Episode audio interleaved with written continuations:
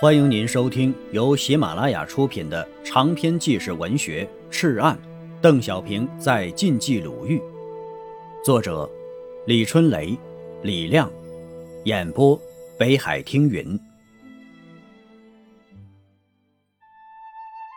第二章：石山与石人。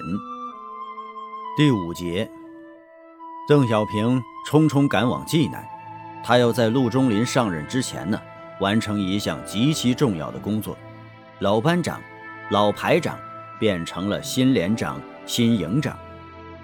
济南有一句民谚：“六月六，看谷秀。”以南宫为中心的济南抗日根据地的轮廓基本形成，但是，一些新的问题也随之而来，亟待解决。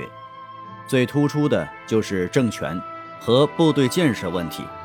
各县虽然都建立了抗日政权，但不少县由于共产党基础薄弱，抗日县长由原来的实力派国民党担任，这无疑与共产党进一步发展根据地的思想是不相容的。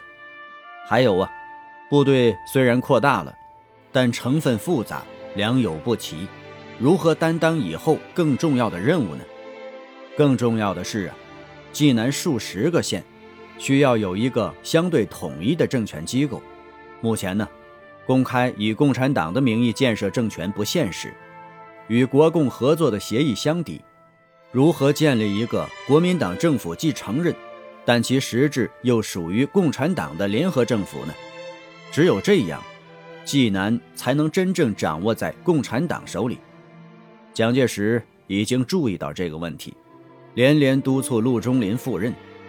陆中林呢，正在洛阳紧急招募人员，组织机构，筹备省政府，必须赶在陆中林之前把一切准备好，造成既定事实，逼迫国民党承认。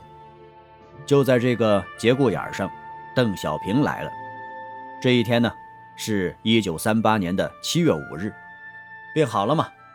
一见徐向前，邓小平便问道：“徐的司令部。”设在南宫县华兴烟草公司的一座小楼里，这小楼啊是木质的，双脚踏上去，像鼓槌击打在鼓面上，嘣嘣直响。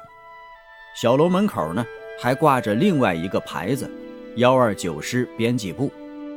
内部人知道啊，这就是新成立的济南省委，由李经玉负责，专门策划根据地建设的。为了顾及统一战线。共产党机构在社会上不易公开。徐的身体呀本来就弱小，加上环境恶劣，水土不服，上个月呀得了一场大病，高烧不退。刘邓听说后，马上派师卫生部部长钱信忠携贵重西药到济南治疗。好了，彻底好了。徐向前的脸上汗涔涔的，我看你。还是虚弱呀，邓小平担心地说道，又回头对宋仁琼、徐再道、刘志坚、李经玉说道：“你们是开辟根据地的功臣，也要照顾好徐总指挥的身体呀。”放心好了。徐向前递给邓小平一把麦秸秆编的扇子，一会儿啊，再尝尝南宫的大西瓜。要的，要的。我的喉咙啊，早就冒烟喽。这西瓜端上来，大家边吃边谈。此际呀，徐向前的人山理论在平原上初步树立起来。两个月来呀，不仅是城乡各界抗日热情高涨，而且八路军的武装力量也已经发展的十分庞大了。刚到的时候啊，只有五百人马，现在直接受幺二九师指挥的就达两万多人。水深好养鱼呀，你们干得不错。”邓小平称赞道。徐向前笑而不答。宋任穷说道：“还不是因为你和刘师长筹划有方啊！”正在吸烟的邓小平连忙摆摆手：“别给我戴高帽子，我就这么点的个子，你是不是要把我拔高啊？”谈笑一阵后。邓小平和众人的脸上又恢复了严肃。是啊，没有远虑，必有近忧。日军目前正忙于进攻武汉和陇海路，无力分兵华北。一旦武汉战事结束，必然回头争夺，一场恶战在所难免。而且呀，国民党也不会坐视八路军在济南发展，陆中林就要来了。国民政府每月给八路军的军饷为六十万元法币，由八路军南京办事处负责办理。幺二九师只有不足二十万元，除伙食、弹药、服装等各种消耗外，士兵每月的津贴费只有一元。刘邓等旅以上高级干部才五元，与国民党最低层的士兵一样多。没有钱，难养兵啊！自己想办法，先把兵征集起来再说。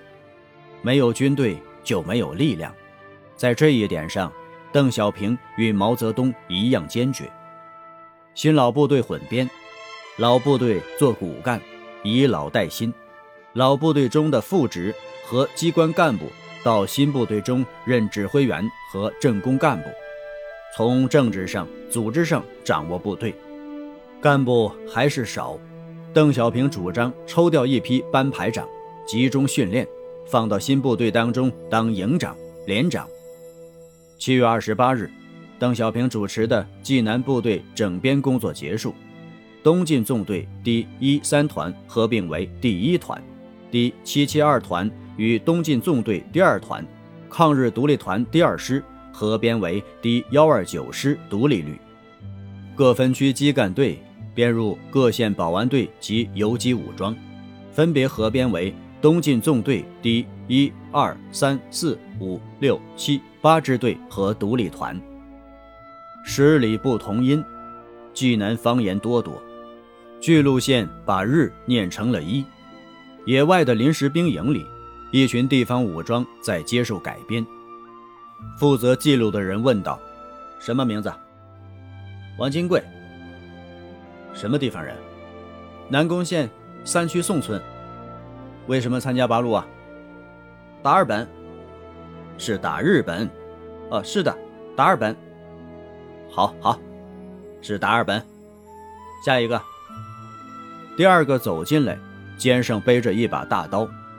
我叫李土顺。什么村呢？巨鹿县五区刘家寨。为什么参加咱八路啊？打一本。刚才那个是打二本，现在这个又打一本，到底是打二本还是打一本呢？